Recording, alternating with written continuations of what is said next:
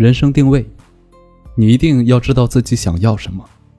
我们每天都在忙碌，却很少问自己究竟为何而忙。无目标的忙碌人生，就像大海中失去方向的船只，再多的努力也是低效的。而正确的选择，往往是一个窄门，它如一条少有人走的路，看似崎岖，布满荆棘，但是可以越走越宽，越走越光明。我曾经问过理想，什么是智慧？他的回答如下：我觉得就是知道自己内心想要的是什么，也知道自己可以放弃什么。知道自己应对什么承担责任，内心自信，有所为，有所不为。我在整理过去的文章时，发现自己也多次提到过知道自己想要什么。为什么知道自己想要什么如此重要？有人问我，辉哥，你是怎么找到自己的人生导师的？我说，其实没有固定的人生导师，重要的是第一要知道自己想要什么，第二要善于不断的学习。这样的话，你会不断的从身边书上找到值得你学习的人。比如在投资方面，我了解自己的性格，也知道自己想要什么。我喜欢踏实的挣钱，喜欢有预期而不是靠运气，所以自然会喜欢巴菲特、查理芒格、段永平。有人问我从哪里获得有价值的信息，我说你需要深入的理解 filter。最有效的信息来源依次是亲身体验和优秀的人交流，看经典图书、网媒，并且我认为媒体不是最重要的，你内心的地图才是最重要的。在得到你想要的之前，你得知道自己到底想要什么。当你知道自己想要什么的时候，你想要的会纷至沓来，这是一种更为有效的信息获取方式。有人问我。怎样做艰难的职业选择？我说，职业中最重要的事情是什么？这有很多答案，比如收入、地位、归属感等。但我们最近在公司内部会议上的结论是：知道自己在职业生涯中最想要什么，这件事情最重要。所以，当你觉得很难做出抉择时，不妨回到你在职业上想要得到什么这个问题上。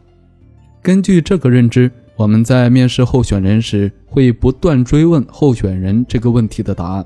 当一些候选人经过思考之后，能做出非常坚定的回答时，我们会非常看好这个人在公司的发展。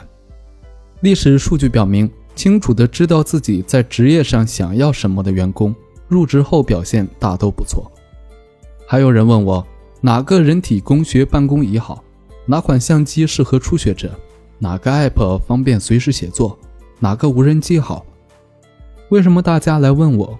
因为我不断购买、体验这些产品，并且随时会把这些产品的体验分享出来。日复一日，我就成了朋友圈中的极客。大家碰到某些产品的购买选择时，就会自然而然想到我，因为我知道我推荐的都是真正的好东西。也就是说，最终大家认可的不仅是我所购的物品，更是我的选择标准。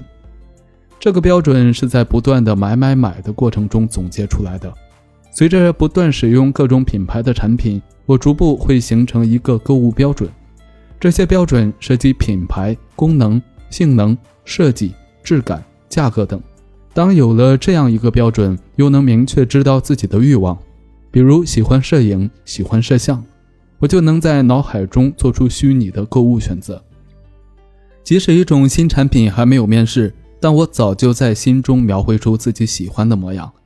当符合我的标准、满足我预期的产品面世时，我立刻就知道这就是我想要的东西。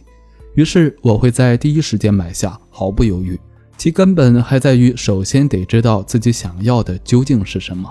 我把这种方法推广到其他产品上，比如手机、电脑、相机、无人机、座椅、手表等。慢慢的。我的生活中陪伴我每一天的都是那些我想要的、我需要的、符合我标准的良质的产品。我的生活也逐渐变成了我想要的样子。当代社会永远是供大于求的，所以为了避免乱买东西、瞎买东西，克服选择困难症，把钱花在真正值得的地方，建立自己的购物标准很重要。我们的人生就是要不断探索自己的内心，知道自己想要什么。把想要的写下来，变成一套标准，按照标准去选择与自己相处的东西。没有遇到达标的物品时，就静静等待，直到合适的物品、合适的机会、合适的人或合适的工作出现。不断在生活中提高自己的标准，不断得到自己想要的品质生活和理想工作，最终达成内心标准、行动、结果的统一。与知道自己想要什么相对应的，就是知道自己需要放弃什么。人生充满了选择。是选择决定了我们一生的道路，而选择同时意味着放弃。选择 A 就意味着放弃 B，选择 B 就意味着放弃 A。也有人把选择成本称为机会成本，即考虑自己的选择时，不仅要看选择 A 所带来的利弊，也要看因为选择 A 而放弃 B 所导致的成本。比如你做股票投资，有一百万本金要投出去。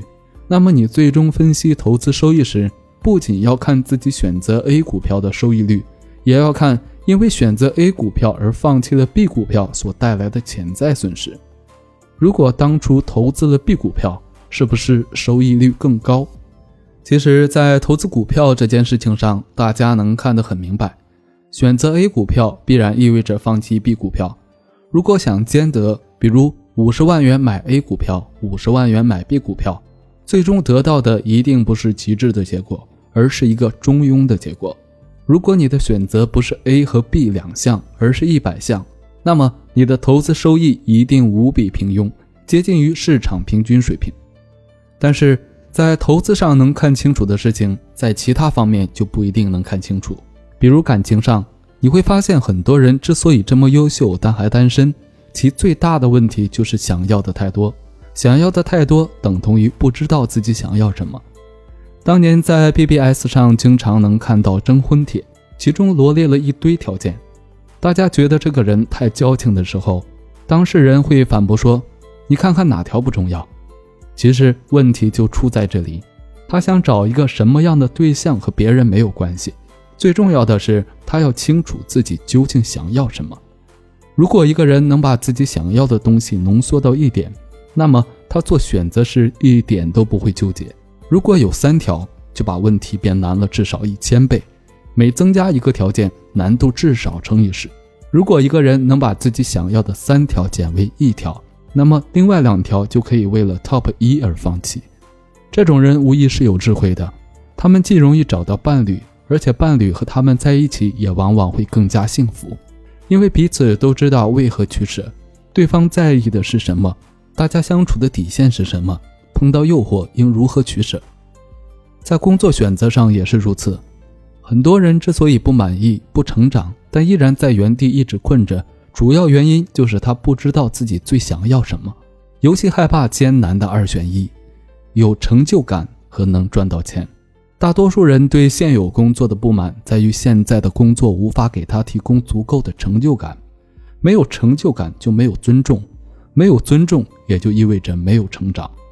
但是现在这家公司给了自己高薪，这个高薪是其他公司目前无法给出的。哪怕其他公司有自己想做的事情，有自己想要的尊重，他依然无法做决定，因为他总是希望另外一家公司可以全方位的超过目前这家公司，这样他就不纠结了。不懂得需要什么，放弃什么的人，会永远被这样的两难局面困住。最后的结局就是不做决定，在原地待着。而最理智的少数人会明白自己最想要什么，为了想要的东西可以放弃什么。比如他想要成就感，那么眼下的收入水平就是可以放弃的；如果他最想要收入，那么眼下的各种不满是可以接受的。其实，关于放弃的原则，只需明确一点，即你最想要什么。为了你最想要的，你可以放弃什么。记住，你只能捡起一个苹果，必须为此放弃其他所有。